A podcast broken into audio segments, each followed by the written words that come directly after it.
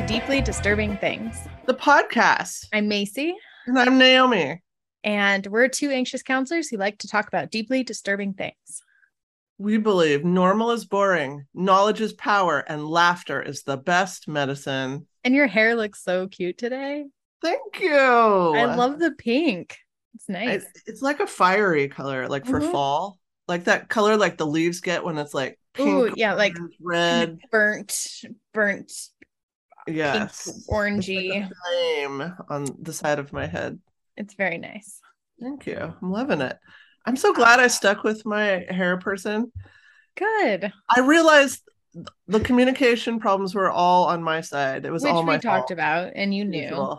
Yeah. Yeah, I'm glad you accepted it. cracking into my Mm. 14 hands hot to trot can. Nice. I'm, I'm drinking a beer. I'm drinking Death by Coconut.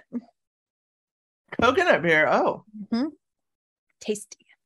all right. So, did you watch the movie that you were I supposed to watch? did. I watched it today. Yeah, I'm proud of you. Um, I know. I super enjoyed it. I'm excited to talk about it.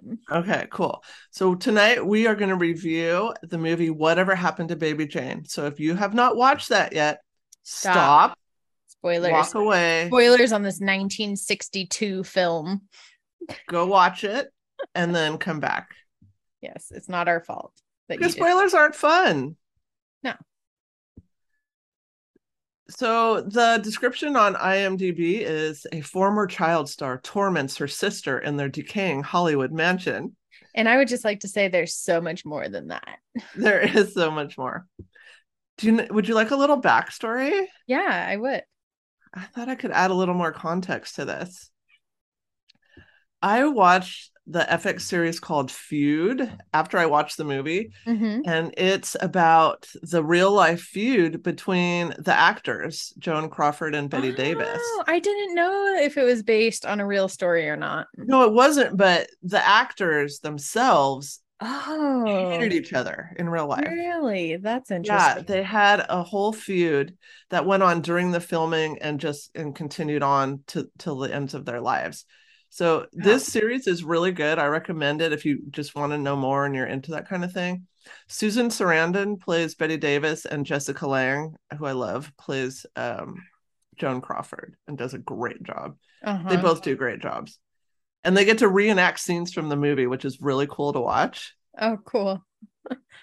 And Bette Davis was nominated for an Oscar for her role in this movie. Really? I didn't Mhm. know that. I didn't know this movie existed until I watched it. These stars, I know, don't you feel like a little bit more cultured? And I do. I mean, I was like, I can't even tell you the last black and white movie I've watched. So, Well, the this is like a, a classic, and I kind Mhm. of felt lame that I had never watched it before. So now I feel more fulfilled. Mhm.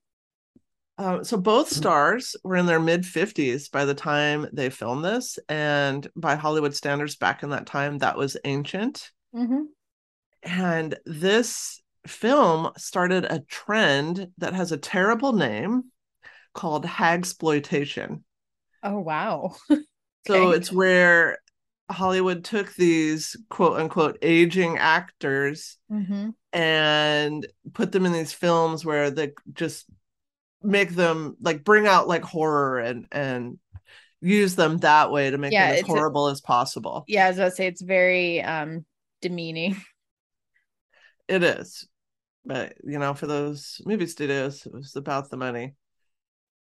So Bette Davis and Joan Crawford, like I said, hated each other and they never resolved their differences. But despite hating each other, their lives have a lot of similarities. They both like to drink in real life a lot. Similarity number one. Um, they both had adopted children. Joan adopted all five of her children, and Betty had one adopted daughter. Hmm. And both of their daughters wrote scathing tell alls Oh, wow. about their mothers. That would be The the worst part girl- about being a famous mom is that at some point your family's going to do a scathing review of you. A scathing tell all. I know. I rue the day when my kids write a scathing tell all about me. That's why I'm writing my book so I can come out with it first and be proactive. Counter it. Whatever they said in the future is wrong. That's right. I already you create your own narrative, right? Right. Uh, so Bette Davis's real life daughter B.D. played the role of the neighbor girl in the film. Oh, okay. The in- neighbor in the lady or the girl? The girl, Like- the daughter. Okay, got it, got it. And then in that docu series I watched, the reason she was pulled in is because th- Bette Davis was um, threatened by the original actor because she was like this young hot thing. Oh, I She actually want to be I had a- overshadowed. I had a thought about that too. I was like, I thought it was an interesting actress because she actually had, she did have like physical shape to her. Um, which you didn't see back then. no, no, normally it's like stick figure. Like if you look at anyone else casted like on the beach and things like that, those scenes, That was like the norm of casting then. Yeah. Mhm. And Yeah, yeah. B.D. had a lot some curves to her. Right, right. Um but apparently she couldn't act for shit. And so yeah, her acting career didn't go on, didn't really continue after that. And then Joan's adoptive daughter, Christina Crawford, wrote the famous book Mommy Dearest. Oh, okay. that the 81 film of the same name um, was made based off of. And in this book and in the movie, Joan is portrayed as an abusive and manipulative mother. And Faye Dunaway plays like this total exaggerated version of Joan Crawford. And the film has the famous line, no more wire hangers. And I just wanted to play that sound for you real quick yeah, because why not? why not? I can't hear anything. Oh, we couldn't hear that.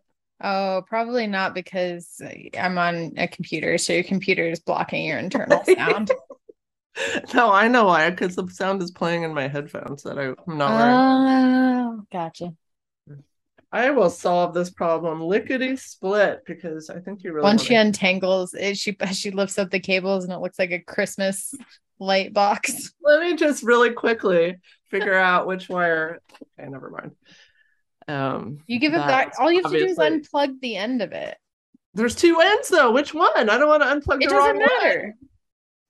What do you mean What it do you doesn't mean? matter? What do you mean it matters? You're not Look wearing at the headphones. Look at this snake's nest. Does that wire have, they have. okay? All right. There, and I that believe- snake's nest connects to two different things. Okay. So on your own, folks, look up on YouTube the no wire hangers mommy dearest clip. Believe me, it'll be worth your while. I'll d- I'll do that. I will. I will. I'll do it tonight. Super. What were Joan Crawford's last words as she lay dying? She said, Damn it, don't you dare ask God to help me. She said that to her housekeeper, who began to pray out loud. so that's a little context. Sass. A little sass there. of the two actors. So, as you mentioned, this is a 1962 film called Whatever Happened to Baby Jane, starring Joan Crawford and Bette Davis. Shall I walk us through it? And then we, Yes. Yeah. Let's just talk in? as talk as we go. Yeah. yeah, and then you jump in with some comments. Yeah. So, this, I just took notes as I watched it. The film opens in 1917. And little baby Jane Hudson is all the rage. She's like got kind of a Shirley Temple look. Mhm. She's billed as the diminutive dancing deuce from Duluth, singing and dancing your favorite songs. Mhm. Mhm. So these are vaudeville times, and they they show little baby Jane tearing it up on stage. So she's singing and dancing, Huge audience. Yeah. huge audience, and so her big hit was the song "I've Written a Letter to Daddy." I've written a letter to daddy. Yeah, like and okay. it's yeah, it's a song about a little girl writing a letter to her daddy, but her daddy is in heaven. Letter And then there were- there were life-size baby Jane dolls, and they were flying off the shelves at three dollars and twenty-five cents a piece, which I thought was probably a lot back then. Probably. So what could go wrong? You know, you, you've got this perfect child star situation. Envel- envelopes with her kisses. That's right. She's well loved by the fans, but baby Jane Hudson was spoiled. She was a brat. Like when she comes out the back of the building and is like, I want ice cream, and did not care that there was a ton of people there watching. Demands an ice cream. Demand Yes. until her dad folds because he's embarrassed. Well, I think he's the one that spoiled her. Oh, for sure. Yeah. Yeah. And He's then like, her "Oh, sister. Blanche, her dark-haired sister Blanche, Yeah. What is that saying? was overlooked. For the times, it was very obvious and upfront. Right. I mean, all my child hero- heroes were blonde. That's why I have so many problems and like need should be in therapy probably. yeah and blanche was very you know obviously bitter in those moments Uh, Totally and- bitter. yeah very bitter You could just see her kind of thinking, like, hmm, biding my time. and then her mom pulls her aside and says you know i want i hope that when because you're much more talented in the future like i hope that you're much more kind to your dad and sister than they were to you and she goes i'll i'll never forget she did. So fast forward to 1935. Jane Hudson and her sister Blanche are all grown up. They're both actors on the silver screen. But Jane is known for her drinking and lack of acting skills, while Blanche is now the big movie star. Mhm, And mhm. Blanche's contract states that for every film they make with her, they also have to make a film with Jane. right right which like i yeah there's so many things i have to say but i can't say them yet Can't say them yet. No.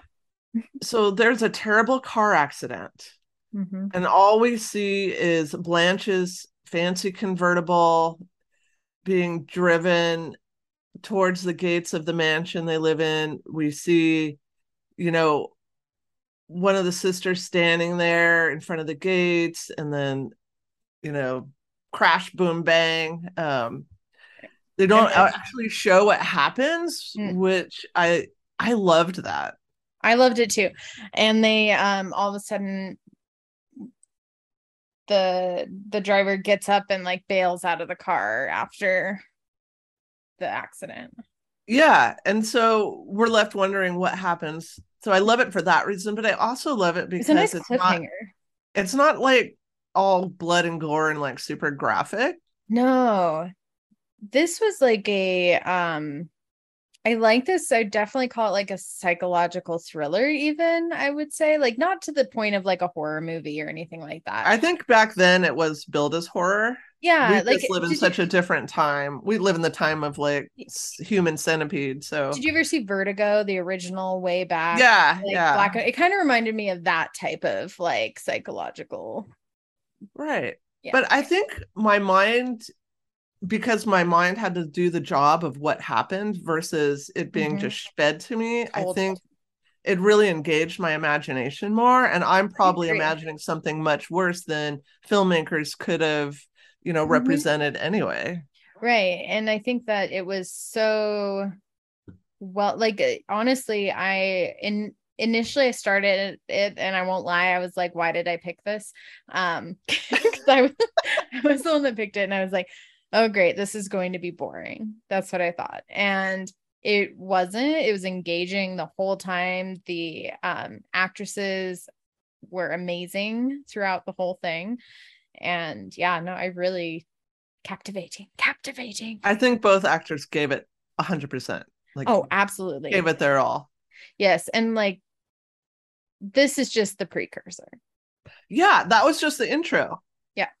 So then the actual movie starts and it says yesterday. So oh it starts at current time of filming, which was 1962. mhm. Um, the neighbors, which is a mom and daughter, are discussing the rumor that Jane Hudson was responsible for the accident that disabled her sister Blanche. So Blanche is now seen in a wheelchair, Mhm. and upstairs room in the house yeah, yeah, and so you know, we think back to that scene. It's like, okay, I guess Jane was driving that car, and Blanche was the one against the gates and, And and, hit got her. hit Yeah. and paralyzed. which yeah um made sense just in in the like the rivalry that was kind of brought up like one of the things i loved is that it really did build character development early on and you had like you had feelings about the characters and i think that's what a lot of um i've been talking a lot about like current netflix movies or just movies that they're kind of pumping out really fast where i'm like Really fast. care. Yeah, we're like, I don't care about these characters. Like they've done nothing to make me feel invested in them. E- in and that's you know good or bad. Even if it's a bad quote unquote bad character, I should feel invested in that character for what they are. There if I'm not- layers. Right. And if I'm not, then I'm Yeah, you know they're one dimensional. Yeah. You're like, oh, they died. Hmm. Where this it's like even like fold some the- laundry. the the nastiness of her as a kid like i related that to like children i've known or grew up with or i'm like oh yeah i feel a certain way about her or children I've been. Yeah. so meanwhile, in the house next door, Blanche is seen watching one of her old old films fondly. So the TV station is replaying all her old films, and it's Yeah, really yeah. giving her this new boost of popularity. She's getting checks coming in. Mhm. And then we see Jane looking a little rough around the edges, drinking alcohol in the middle, you know, in the day.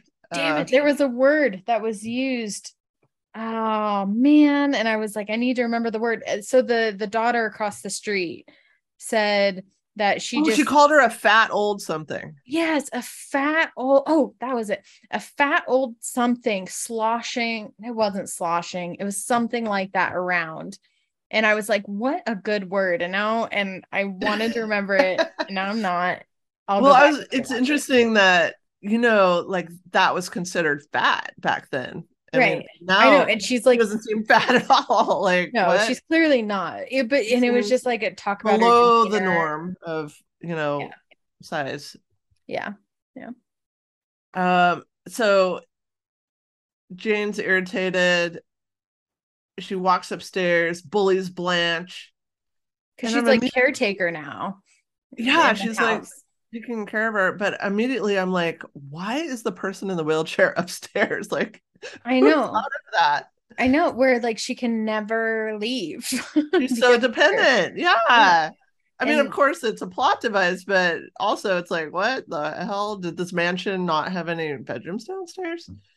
I mean, my Well, house both both of their doesn't. So maybe that's like a thing from the old days. Yeah, like my both- house doesn't have a be- any bedrooms downstairs. Right. 1909. So Well, the layout didn't make it look like there was because there was the kitchen to the left, like from the left of the entry was kitchen, and then to the right was living room. And there was like a back entry into the kitchen and then the stairs and the two bedrooms. So I Yeah, so there it's- there was no bedrooms downstairs. was. Mhm. Terrible planning. Yeah, like why would our silver tsunami. So we see, like you mentioned, Jane is taking care of Blanche, makes her meals and so on, but is also keeping Blanche kind of as a prisoner who's not really allowed to see anyone. Like the neighbors have never seen her. They've lived there six months, have never seen Blanche. and they're like fans and so she's yeah and she's been like hoarding her mail and not providing letters Yeah. Yeah. I mean, it kind of reminds me of your gaslighting episode a little bit, like this the psychological Right. control. yeah also reminds me of misery a bit the Stephen King story. yeah yeah Oh my gosh, that book was terrifying. Terrifying. I could only read that during the day. So at this point, I think we're we're supposed to feel sorry for Blanche and hate Jane, but I I had the opposite. Like I found Blanche kind of annoying. And and Jane kind of like cool and entertaining and you, charismatic. you know what's really interesting though is like i viewed it the other way. And i very much i very much see that like my personality would be much more blanchian and you would be much more janian i would be the one upstairs that you were keeping hostage. Well, I just felt you'd like bring me food because you'd feel bad but when i'd press the button because i'm impatient and And I'm like, ring, ring, ring, ring, ring. You'd be like, fucking bitch. I'm in the middle of something. which which at time like I think the realness of that is like she it was it was like a few times the bell would ring and and it would get like just excessive where like okay calm I'd down like, one time's enough. give me I time to get it. upstairs I'll get to you. and like no you don't need to know what's going on downstairs but i get the context i get the context that she hasn't seen anybody but because that would totally be me i'd be like what's going on who's here right. here for me Yeah, yeah. She needs a periscope. Uh or a hole in the floor maybe just a peephole down she needs a ring system. But I think what it was that was annoying me about Blanche is she was just so soft. Like there was a lack of a- assertiveness. well but That just- initially though initially though like she really align with my values. she didn't see again like some of this conversation has to wait but right, right, right. I, I know some things start to make more sense right later. in that moment though it really reads that she is um trying to see the best in her sister and trying to be very understanding of where her sister's coming from and not viewing it as manipulative and trying to trying to align with that viewpoint Yes, initially exactly. So uh Blanche has a helper, Elvira, who's like housekeeper, but more. I felt like also kind of a caregiver as well that would come in and and help out Blanche. And I like Elvira. Like she has sense. Like she's you can't pull some bullshit on Elvira. Like no i liked her character right away, I'm like, okay, she calls it like it is. Like Mhm. she's- i there's no fool. She's no fool. And i think she's the first like balance point in the film for me um because you have two side like you said two extremes happening. And then and it's making you kind of like the reality's distorted on both sides. And then you see her in and how she approaches the situations and you're like oh here's the rational part. Here's the balance between the two. Because they're both i agree like on an end. And she comes Yeah, in and yeah. no no no this is what it is. Yeah, yeah. So we learn Blanche is planning on selling the house and putting Jane in some kind of supportive living situation. Those are modern words. I think back then it was called putting them in a home right yeah um or putting them away or something like that. yes which was viewed as very i think for that time too was not as acceptable as i think it is now commonplace i think um but she yeah i don't know i feel like that's something to be angry about Yeah, yeah, yeah. I really like learning about our history by like reading books and watching films, Mhm. you know, and just seeing how people just really live day to day. I mean, even though this Right. is very fictionalized, there's still things that like rotary phones that we can be like, oh yeah, I remember that.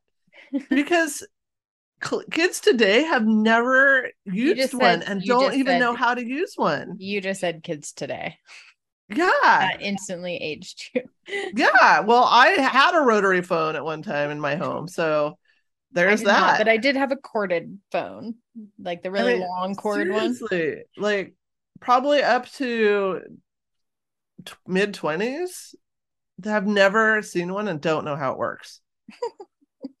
right yeah yeah. Yeah but, so, So that was that kind of was cool neat. to see some of those things. Yeah even Yeah. just like how like how the house was styled. I like Yeah, that I, I, I found myself like looking at the furniture and like oh and i had a moment when i was looking at her like makeup stand thing and i was like uh, they just don't make things like that. I was doing the like oh if you buy something it's all ply ply board or whatever. Totally, and like the old cars, of course, are cool, and yeah like the hairstyles. I'm, I was like, oh i was amazed those. like wow like they they like pretty themselves up every morning yeah, every day, every day lipstick mascara i was and hair done. Right. Yeah, and i'm like i'm lucky to put pants on no, it's like, yeah, yoga pants and, and messy buns. Mhm. slippers. what's happening right now how did you know this is literally just a clip Oh, your bear claw. Those are back in style now. I don't. I need care. to get one. so, um, Jane uses the rotary phone to impersonate Blanche, and she's really good. Like it oh sounds God, just really like Blanche. Good at her, yeah. So. She's ordering a liquor order to the house. So I'm like, oh, they had DoorDash back then too. so Jane is escalating, it seems. Hmm. Um decompensating in our world. Well, and that's what I mean. I don't know. It was interesting because the Blanche talked about with um was Elvira, Elvira? Yeah. That um like I think that she knows about the house. Sisters have a way of knowing. And she says that at the very beginning. Um and like later on it talks about like oh you're spying on me. Um but I feel like on some level she knew something about her knowing something. And mm-hmm. because her behavior Elvira says it's getting worse. It's been worse in the last month, which is when the house stuff has been happening. Right. And that's when Blanche doesn't want to talk about her getting worse. She's just trying to push it through. Right, right. So some denial there, you think? Yeah. Or cover up or, or something. possible ulterior motive of mm. like because she's trying to leave her sister and put her sister in a home. Oh, maybe she's maybe this is like real gaslighting. Maybe right. she's trying to put Jane in psychological right. distress That's so that I'm... she has more like uh weight behind putting Control. her in the home. Yes, because the behavior got worse. It was noted as being worse. She minimized that it was getting worse mm. at that mm. time and but then um said that she probably knew, knew something because sisters always sisters know and so she may and, have intentionally left some documents out or leak like talk loud on the phone or mm-hmm. something because then she'd be able to use that as Jane's well, decompensation as leverage to be like yeah she right. needs to be put in a home and she's, she's like so unhinged so you've been spying on me but she sounds shocked but like at this point like it, that doesn't make sense that she's shocked by that and the uh, sister jane said i know you didn't have calls come in you called out which i think was another important part because mm. uh, blanche was trying to say that the um, their agent told her that due to money they had to sell and that's what she kind of was leaning on for her whole side of the argument. Right. But financial. Jane says, I know the financials. You're fine. Why yeah, yeah. And he didn't call you. I know every call that's come in. You called him, which makes it very intentional. She is intentionally selling her house. She does have money. She chose to do it and somehow chose to have her sister know about it, which may have been knowing that her sister would pick up the phone call. Oh, I think Sorry. you're you've you've cracked the case. Sorry, I watched it today. I'm all passionate about it. No, I love it. So she begins Jane, Jane begins cutting Blanche off from all contact with the outside world. So I mean in this context, it's a trauma response, right? yes, which when you watch this this movie and you will have watched it already, so you'll know. But initially, or you better have, or you didn't. Yeah, and if you it. haven't, you're gonna go watch it. and You're gonna be confused by what we're saying. But um what it looks like initially is that she's yeah that blanche is being separated off. She's being taken advantage of. And uh, her sister's getting crazier is what they're trying to lean towards. She's yeah yeah that's her mind. trying to create. But you don't actually see that. Like she's not doing anything like she's not having at this point like delusions or anything like that. She's just jealous. She's she's confused. She's she's second guessing herself.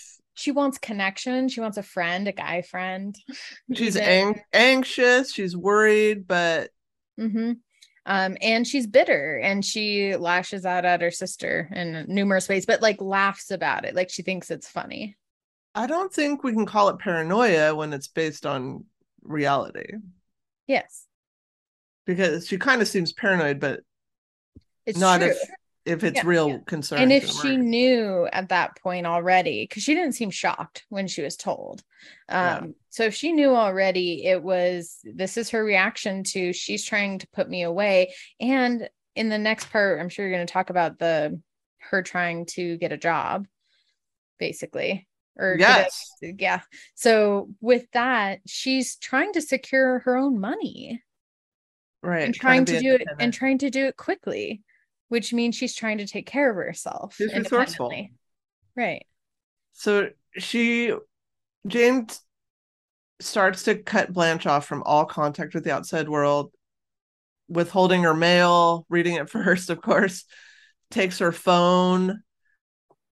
So we see drunk Jane, and I love this scene. This is probably my favorite scene in the whole movie.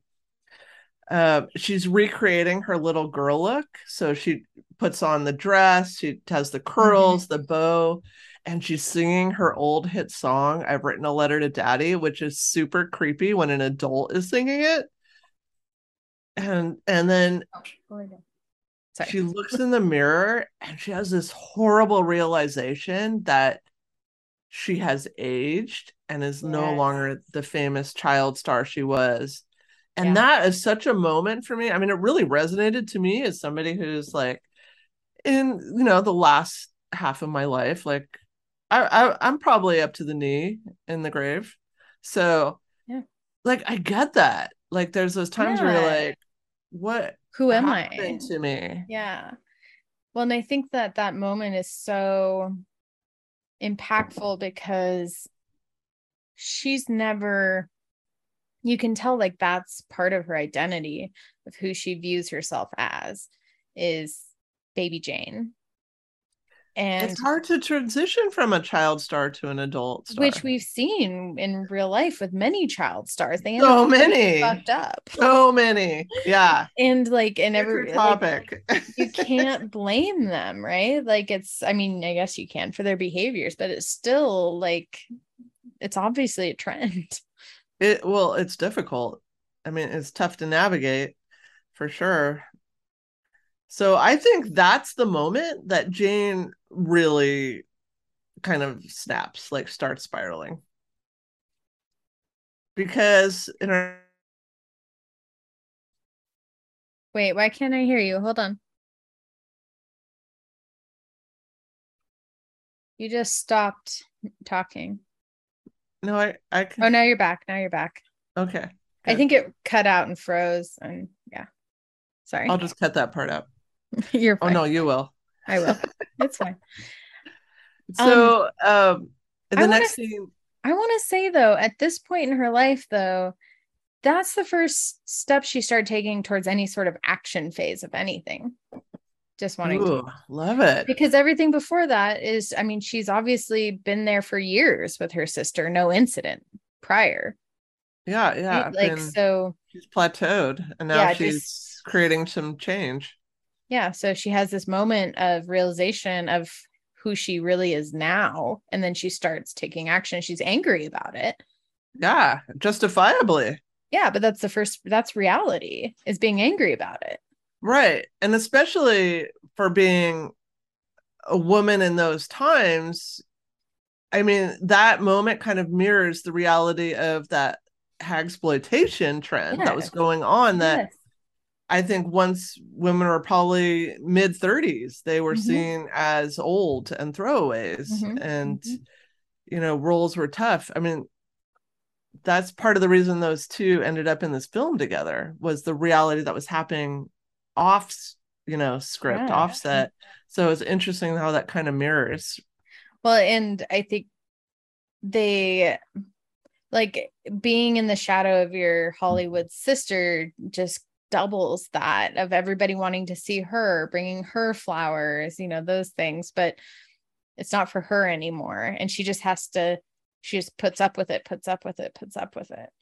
Right. And she was considered, you know, to be a shitty actor, whereas Blanche was lauded as being this great Mhm. actor. Well, and it's not like her sister's a current actress, right? So, like, in her mind, it's like, yeah, she was great. Fine. I was great too. why aren't Yeah, you let's applauding move on my previous work yeah like Right. we're we did the same thing at different times And interestingly, it's this film is looked back on, and Bette Davis, who plays Baby Jane, is seen as the better actor, and critics and reviewers see Joan Crawford as the lesser actor. So it's Yeah, like it's an interesting life is totally mirrored in this film. I love it. So in the next scene, we see Jane bringing Blanche her lunch, Mhm. but when Blanche uncovers it, it's her pet bird dead. Which okay yeah and angry si- sister goes upstairs and is like i'll clean the cage for you or wait was it then yes yes Yeah, just the girl yeah. before took the cage cleaned it and then said your bird flew away sorry sorry not sorry which to me is like a total like anger angry sister thing to do but like very childish thing yes. to do right Yes, we might have some arrested development with Mhm. Jane too, Mhm. Which I think is definitely can be a result of being a child actor. yeah.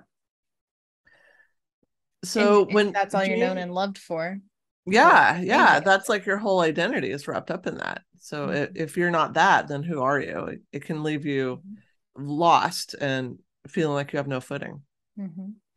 so when jane leaves the house blanche sees her opportunity to call for help but the only phone is downstairs as we oh my said. gosh and watching blanche is upstairs well did you so was this before or after the other meal before before okay so in this scene we see blanche thinking about trying to descend the stairs but she's too afraid mm-hmm. like she considers it she like holds onto the banister and then it's like no so Yeah. instead she goes back to her room and types a note on a typewriter which for kids Another today relic. may not know that's pre-computer so she types the note on the typewriter and throws crumples it up and throws it out the window window where the neighbors are out working in their garden like they always seem to be and hoping the neighbors they always had their see it. sun hats on. I, I was i was thinking about that. I was like i wish i could just like like could be engrossed in gardening in my front yard and not care that people are out there looking at me in my sun hat. I was working in my front yard yesterday out there, in not your caring. sun hat you have a Yeah. you have a quite an audience out there too I know. See, if I can do it, anyone can do it. There's plenty of looky loos. uh-huh. So at this time, Jane's out trying to revive her career, you know, because she's like, I need to, to take action, like you said. Mhm. She so she's placing an ad in the newspaper. Um, so for our young people, that is something that used to exist. Seeking a musician to collaborate with. Mhm. So there's this whole suspenseful thing where we go back and forth between Jane driving home and you know, are the neighbors gonna see this note in time? It's like, ah. but Blanche, you know, watching out the window, sees Jane pick up the note that blows right to her feet, Mhm. and like Blanche knows she's screwed instantly. Mhm. Mhm. So Jane pl- picks up Blanche's, uh, brings up Blanche's lunch, and Jane tells her, "You aren't ever going to sell the house, and you aren't ever going to leave it either." And Blanche opens up her lunch, and this time it's a dead rat. I love that Jane goes, Did you know that the basement has rats? And then walked away. And then she opened up and the dead rat, yes. It was a It was a huge one too. Was that was a big, big yeah. sucker. That was like a sewer rat. when I'm like, How did she catch the rat? Gross. I, I, Jane doesn't fuck around. Right.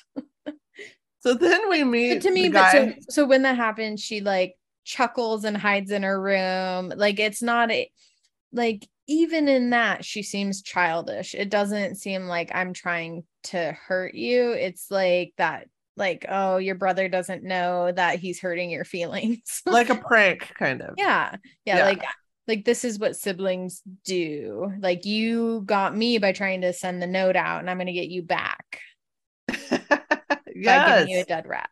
like revenge. Yes. but like sibling revenge. What's that? What would that word be? What is that word? Um Sibling rivalry. rivalry, right, right.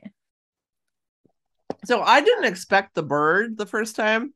And I also yeah. didn't expect the rat, to be honest. I was like, what's it He to be? me you off guard both times too. Yeah, both times. And there was like some cream something coming out the bird's butt. And I was like, what?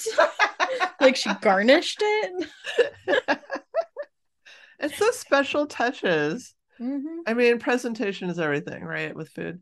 hmm So then we meet the guy who answers Jane's ad. And this actor and his mom, like this whole thing is like a whole different thing, right?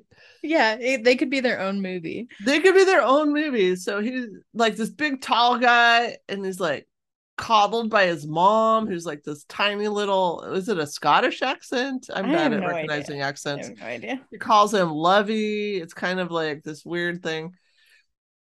So he he answers Jane's ad. Jane is becoming increasingly ab- abusive to Blanche, and Blanche is becoming increasingly hungry.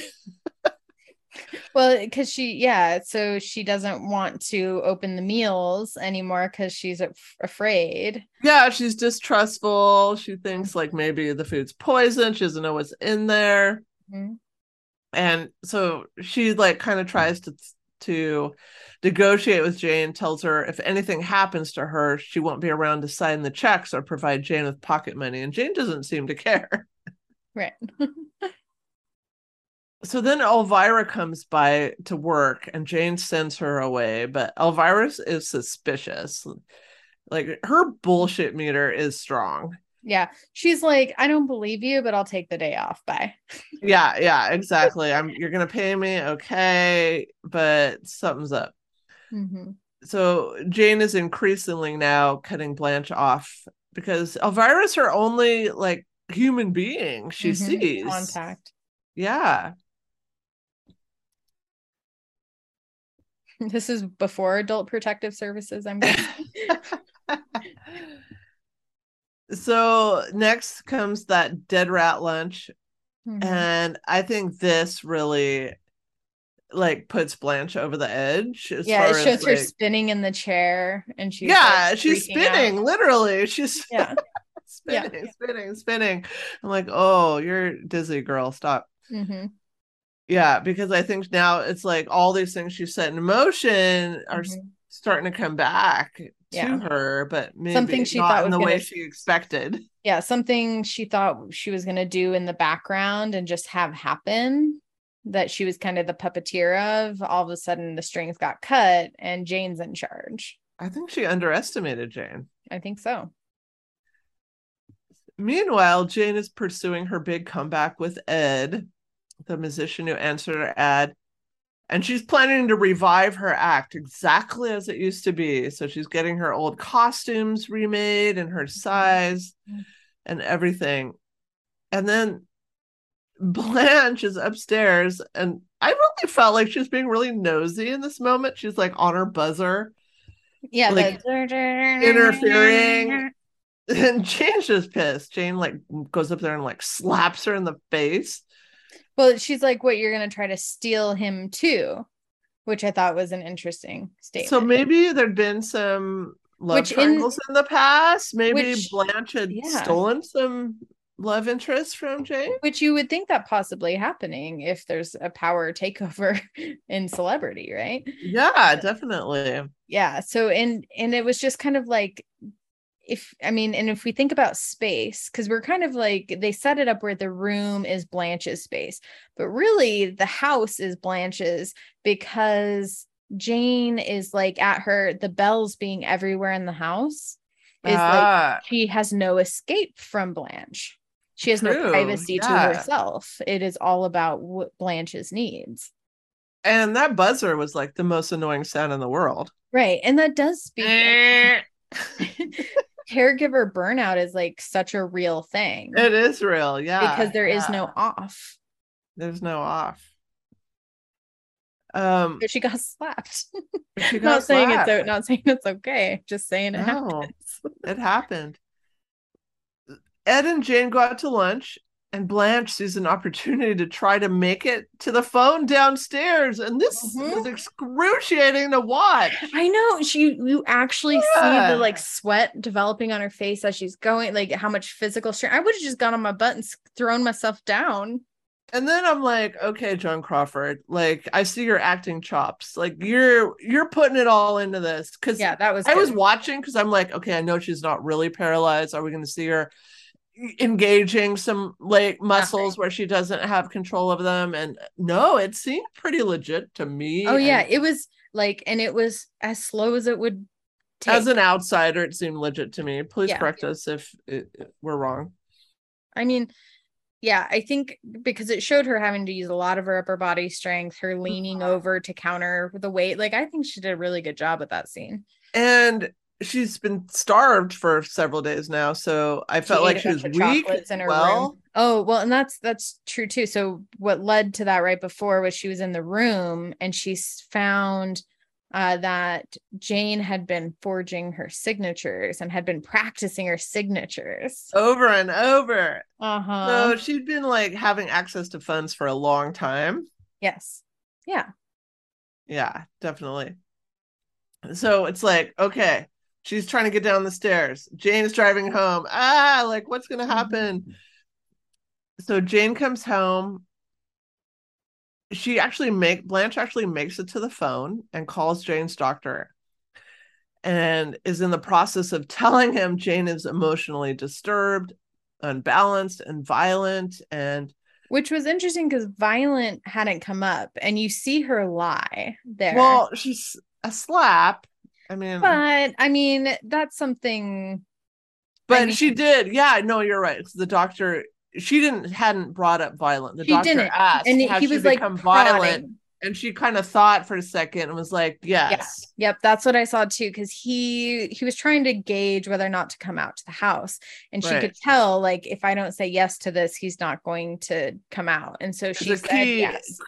Yeah, key information to get your referral to go through. Violence, yes.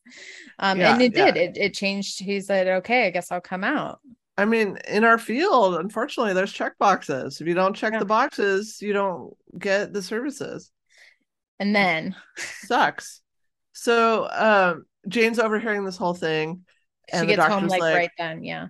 I'll be over right away. So this is the time when doctors made house calls. Mm-hmm. Mm-hmm. Um, so Jane responds by kicking the crap out of Blanche. Yes. Yes. Um, and that's the part where I would say it definitely escalated. Escalated, yeah. So Blanche is on the floor, and Jane is just. I mean, they don't show it. Again, this Mm-hmm. is a time when they didn't have that kind of graphic portrayal in film, so Mhm. It's kind of shown from both persons' perspective. Like we see the kicker, but Mm-hmm. It looked violent, kicky, but we don't yeah. see the connection made. it looked violent. it looked violent and i and i think there's something that's been lost in Mhm. modern film where like we're we're overfeeding images to watchers and Your it makes us less imagination. connected engaged yeah we're not using our imagination which is always the worst Yeah, our no, I imagination is when I was always worse than watching it, I was like always feeling it. I was like, ah, ooh, gosh, Yeah, yeah, because I'm imagining where it's hitting, even though I'm not seeing it at all. yeah. Yeah, and I'm like, oh, she's got those fancy 62 pumps on, Right, I was thinking about- maybe. yeah, I don't like- know, like back of the head, a pointy yeah. toe. Versus just seeing it, being able to disconnect from that of like that's right, right. You're like, okay, that's happening. yeah, Yeah.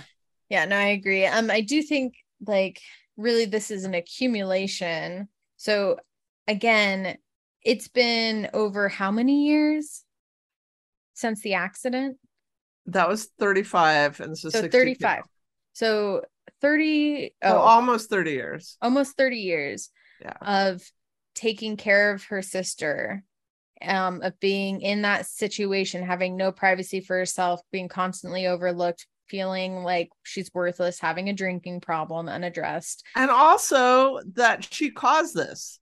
yes and then and then recently tipped off that her sister is selling the house and trying to put her in a home Right, right. so i feel like again doesn't justify the behavior but it, it helps us understand the why Yeah, I mean, you'd be so guilt ridden to take care of your sister, but also just frustrated with the and situation. angry. And, And again, like you said, like Mhm. caregivers experience this all the time. Family member caregivers Mhm. all the time. It's and normal. she had never done it prior, right? Like, so it's not like she was a violent person um, with a Yeah. history of beating her sister in a wheelchair. Like, this happened it after all started breaking point. escalating when she felt like she was being pushed out. Yeah. Yeah. Yeah. Yeah. Definitely. Because I would want to live in a mansion, even if it's decrepit, Well, yeah, and if she versus living in a fucking home. and you saw how people were like, "Who are you?" You know, and she had no other talent or skills, and nobody recognized her. So, you know, what kind of life at that time did she really think she could have, other than trying again? yeah yeah for sure and i think we just need to normalize like that caregiver burnout like you said like taking care of a family member like yes you obviously feel 100% like you want to do that but yeah, there's times when it can be frustrating yeah, and, and that doesn't mean you don't love that person any yeah, you less you may even feel like you hate them, but that doesn't mean you don't love them or Right. want to take care of them. But you may not want to at the same time. it's not a black and white issue let's get in the Mhm. gray spaces Mhm. So after Jane kicks the crap out of Blanche, she calls the doctor back, perfectly impersonating Blanche, tells him, never mind. Um, and then She chose a drags new her sister doctor. back upstairs. Yeah. She chose a new doctor. And Yeah, he's yeah. oh yeah, I'm, you know, we can't force her to see me. Which I thought was like, okay. He's probably like, good, I don't have to go out. Mhm. So Elvira, our hero, shows up wanting to see Blanche, and Jane's like, "No, you're fired," um, and wants the key back. And Elvira's like, "I don't have the key, sorry." So uh, Elvira takes off, and when Jane leaves the house to go cash Blanche's check, Elvira gets in the house with her key, and she goes upstairs. She she's worried about Blanche, so she's wanting to check on Blanche, but she finds Blanche's room unlocked. She sees her buzzer has been ripped out of the wall and thrown down on the floor. Mhm. Um, so at this moment, when she's trying to figure out a way to get into Blanche's room, Jane comes back and catches her. Mhm. Elvira threatens to call the police if Jane doesn't give her a key to Blanche's room. Mhm. So Jane goes and gets the key, opens the door for Elvira. Elvira goes in the room, And sees this Blanche looks terrible. You know, arms tied like up death- above her head. Yeah. Yeah, it has her arms because she had this like It- it cable was a thing that would help her a- to be able to um move out of the bed into the wheelchair and it has her arms tied up to this. She just looks thin, you know, she hasn't been fed, just looks Mm-hmm. very weak and really awful. Mhm. And so as she's you know looking at Blanche and being like, "Oh my gosh, I need to help you." And Blanche looks at Elvira and has this moment of hope, like, oh, I'm saved. Mhm. Jane comes up behind Elvira and hits her with a hammer. Which was like the first. I was like, oh, it's getting real now. Real, right? But again, I was engaged all before that too, which was nice. Like it did. Well, again, wasn't just a murder scene to get you excited. Um, yeah, yeah. it was a, just to oh. see that hope in Blanche's eye, like she kind of wakes up and is like, Mhm. "Oh, I'm I'm saved," and then, "Oh, I'm not saved." Well and i think the level of what that- happened her watch i think there was some shock that just hit of like because again to see someone get hit by a hammer is a whole different ball game Right, right, right. So now Jane's got a body to deal with. We don't know exactly. She, we see her like struggling to get the body out of the house and drives off with it. We don't know what happened. hmm So Ed, going back to Ed, uh, the piano player and his mom, that weird relationship. Ed's mom informs him about the rumors that Drain, Jane had tried to murder her sister back in 1935 And he's like, okay, well, I'm going to find out more about this. So he heads over to Jane's house to ask her about it. Apparently, stopped at a bar on the way because mm-hmm. when he shows up, he's like trash, just mm-hmm. fucking wasted. And um, two cops happen to be driving by and see him wasted outside the house. Mm-hmm. And you know, knock on the door and and talk to Jane. And I thought this was a really interesting cultural piece because mm-hmm. they're talking to Jane. Edwin's trying to say he's drunk, and the cops say, No, he's just a little happy. He's just a little happy. So I don't think there's the same like take on drinking a lot of alcohol that we have now. Like now it'd be yeah. like, oh, somebody's drunk, they're you know, incapacitated in some way. But I think back then it was seen a lot more likely, which really explains how mm-hmm. the two real life actresses drink a lot because I think it was yeah. just more accepted culturally than to just drink a shit ton of alcohol like all the time. Like it was fine. Yeah.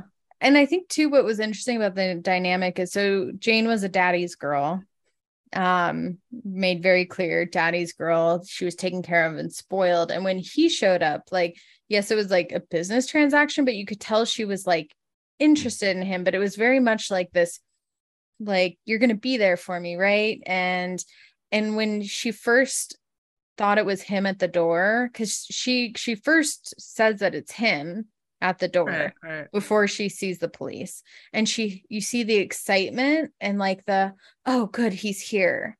Right and right. then she opens the door and they say that he's drinking and you just see her whole expression change of like i don't want to deal with your mess.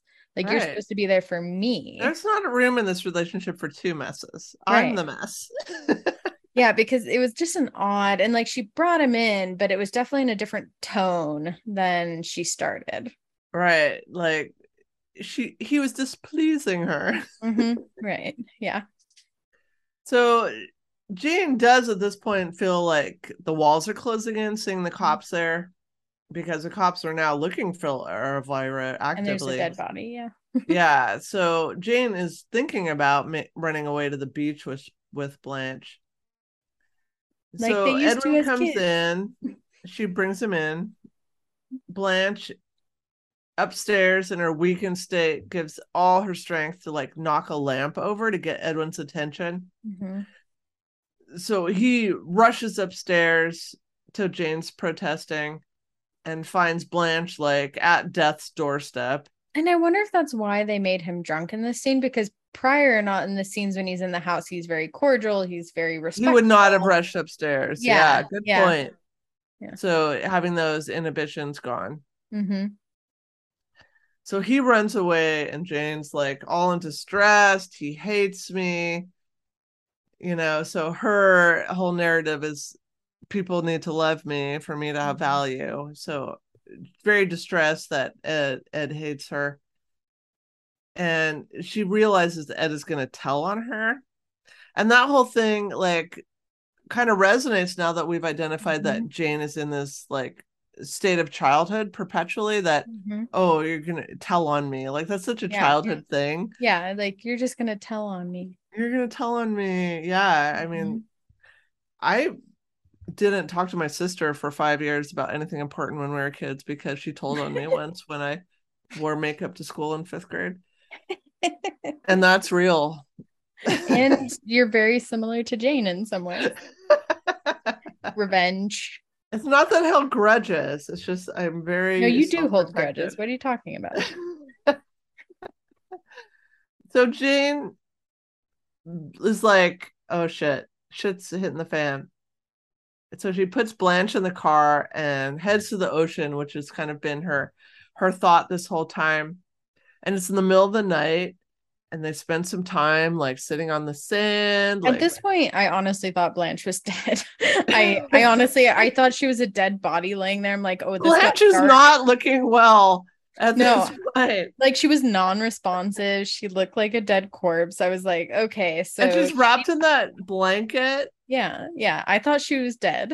yeah, and you know, Jane's just kind of talking to her, but then and then, the juxtaposition with that nighttime scene is like Mhm. it's morning. There's like happy, like surfy of on the beach. going on. Like everybody, like all the young kids are at the Mhm. beach, like having fun. You know, uh, doing their thing.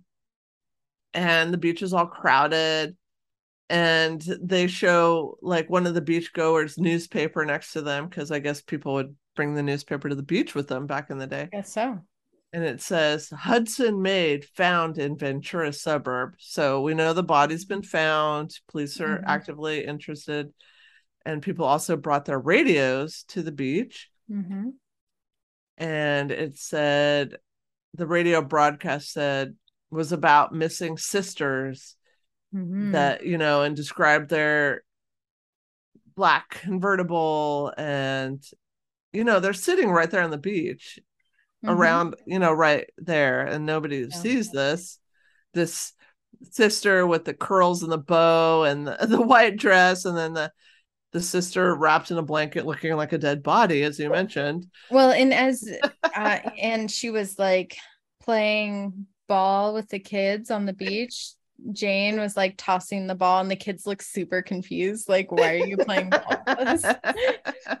Old lady. Super confused yeah Mhm. old lady who hmm irl at that time was like mid 50s hmm hmm so you know i It, it makes her look so much older though when they caked her with makeup and put like a baby doll dress on her. It made it worse. It was so much. Oh, backstory that I learned in the docu series. That was her choice to have that look because Ah. she wanted to, and she just did that herself and showed up on set like that. And Joan Crawford was I like was super good. irritated because it was like bringing so much attention to her. yeah. But she, her explanation in the docu series any, anyway was like, Baby Jane Hudson was in the vaudeville era. Like Mhm. that would have been the look, like the caked on makeup and everything Yeah. So if she's trying to re-experience like that, like that's what she would look like. Well, and one of the things too is like she was trying to look like the doll. Yeah, yeah. So she had that baby doll look. hmm And I think her look was key to this movie being so terrifying be- Yeah, and concerning because it's like, okay, why is an adult dressing like a child? I wonder if it's like the that? opposite of my episode on the um how was Neoteny. it? Neoteny, right? Like where something opposite. where something looks like a baby and then isn't like when you look in a carriage like a baby carriage and it's like a monster instead of a baby that's so much more scary than like just a monster Sometimes I experience that when I look in the carriage and it's a cat. I'm Oh, like, oh, right. not what I expected. yeah yeah It's not that I'm horrified by the cat. It's just like, oh, that wasn't what I was expecting. or just see. a really ugly baby that's spooky too spooky. So, okay. Um, we see Jane sitting on the beach, Blanche wrapped in her blanket, looking real bad. And then it like cuts to the like police show up on the beach right And I thought that scene was so interesting Mm-hmm. because they're talking to they're like at a like a snack shack on the beach yeah. and they um get some information and the cops just run off and Mhm. one of the snack shack people who happens to be a person of color yeah or no the other person next to them says like go figure or something like that uh, like why did Mhm. they run off and the person of color is like something about like it's cops like you you can't Yeah. figure them out and i'm like yeah. oh like even back then like cops are sketchy and you know you can't well and if we even out you can't think about like them you don't know what they're doing Well, and the if we think too about the context here, so they're talking about a black woman who was murdered, right and the cops are there looking for two rich white ex actress women.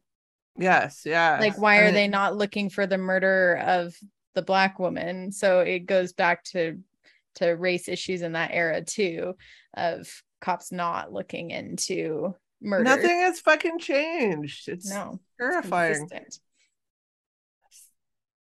So Blanche and Jane are there, you know, and Blanche wrapped in her blanket at death's doorstep. Looking dead. admits to Jane. Like this is the big plot twist at the end, and this is Oh, how you do a plot twist. This, This, is, is, how you do it. This was on fucking point. This I applaud. a plot twist to unwind. I am so over the formulaic psychological thriller books out of today. like cha of where it's Yeah, like, okay, I'm, so expecting over the twist. Like this is how you do it. It was so subtle. I did not expect it at all. I did not all. expect it. Nope.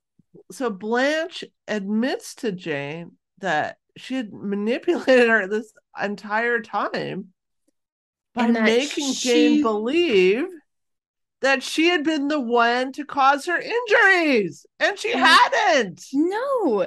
So I loved how she described it too. She went through and described the memory to her like like maybe this will make the difference and she says and this was like huge to me like cuz we saw her as a bratty kid, right? Right. Um but sorry, Google it Um, but what when she remember when Jane was singing to herself in the house and she says, When I'm a good girl, mommy says this, daddy says this. When I'm a bad girl, they say this and this.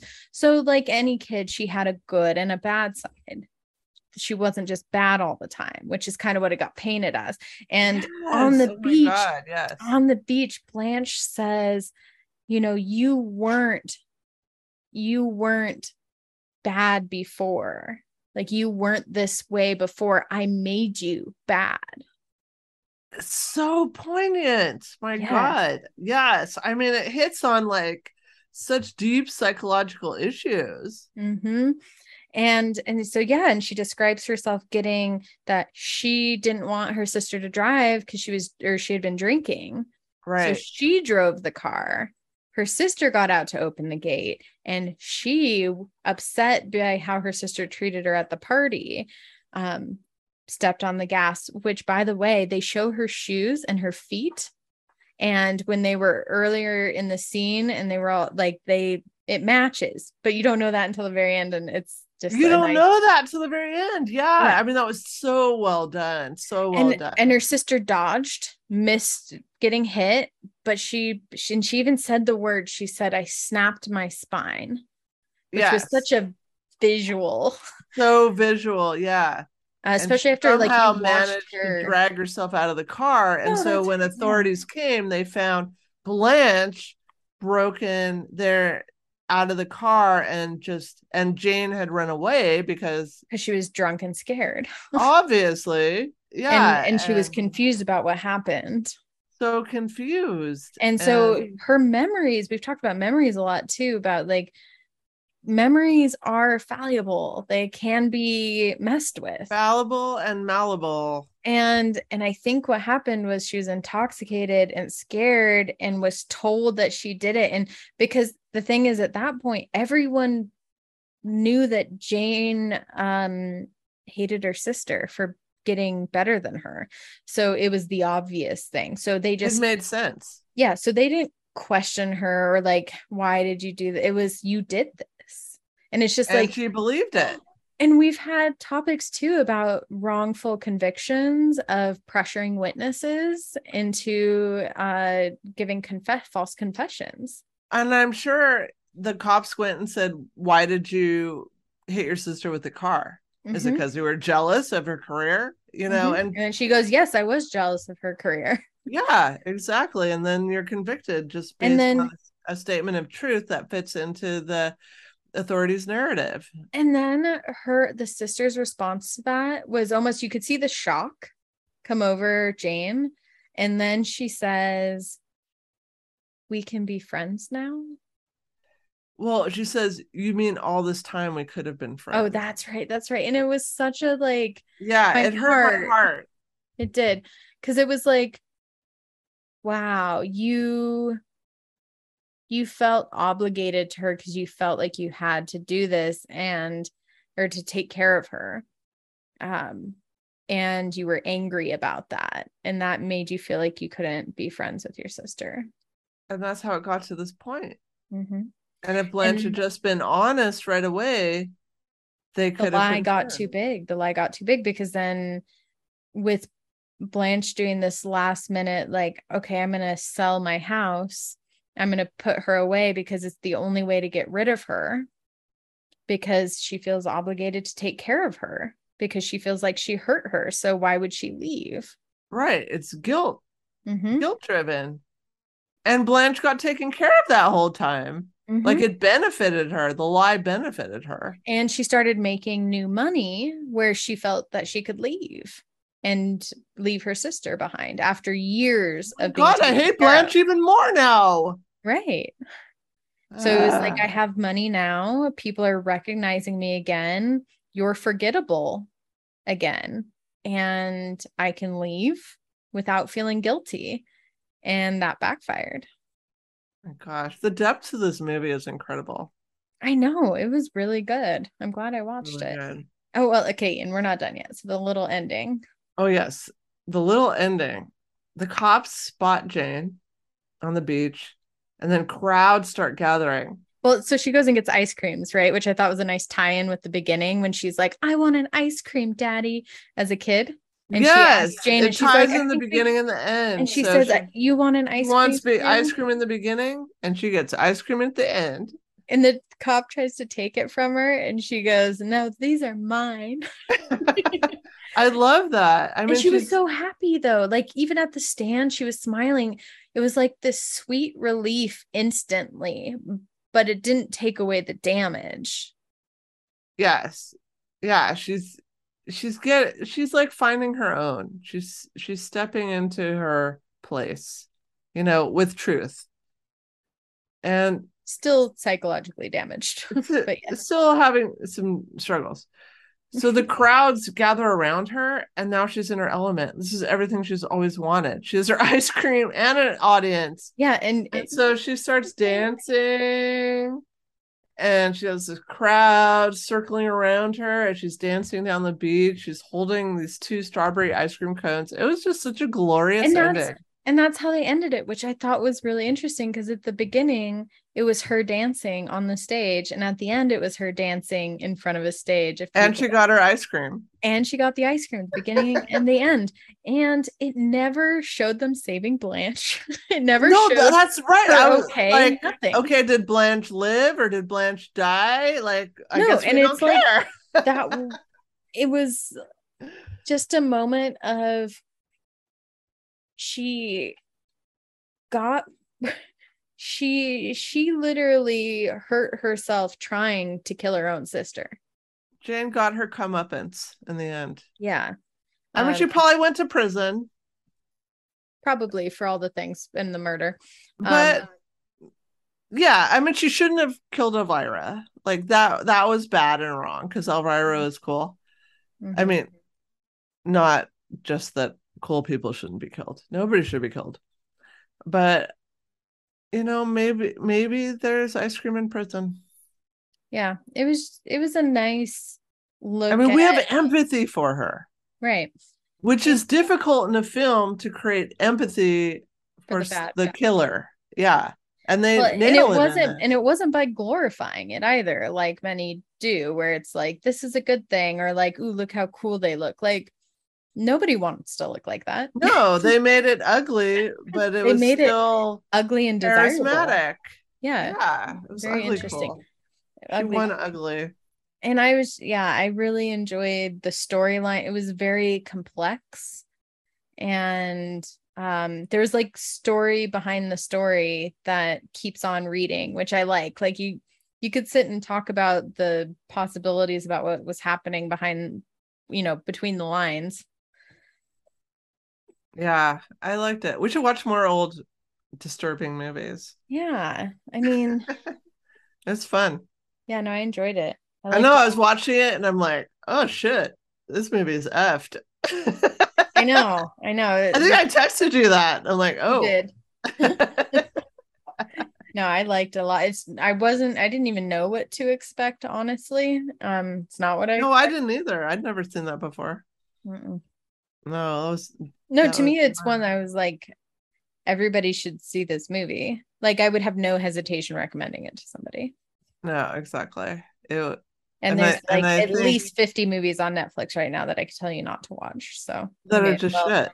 Yeah. They're just pumping them out, like you say. And if you have Xfinity, then you probably have access to HBO uh, to watch it. it's on HBO. Go check it out if you haven't already. Check He's it out. good. And if you want to watch yourself. more, watch Feud on FX, which is Mhm. Hulu. And then maybe watch Mommy Dearest, which, you know, Maybe. was not acclaimed by like critical reviewers, but is now a cult classic just because of how over the top it is. And if you want to be freaked out, you can read Misery in the daylight. In the daylight only is my recommendation. That movie is scary because it's real. It's too real. It's too real. That's yeah, too real. All right. Well, All right. until next time. Uh get those wire hangers out of your closet already. and don't forget to send daddy a letter. No, what is it? Send God. a letter to daddy. That's I like how she said it too. She- Daddy, daddy. Ooh, So just good. a side note, we're not done yet. Um, when she was singing with the piano guy and and like her voice, you could it was just such a perfect like it didn't stay. Like your young right. It sounded voice. bad. Like she It was trying to recapture the past. Yes, and he was like wincing at it a little bit, like, uh, okay, what does she think she? You better pay me.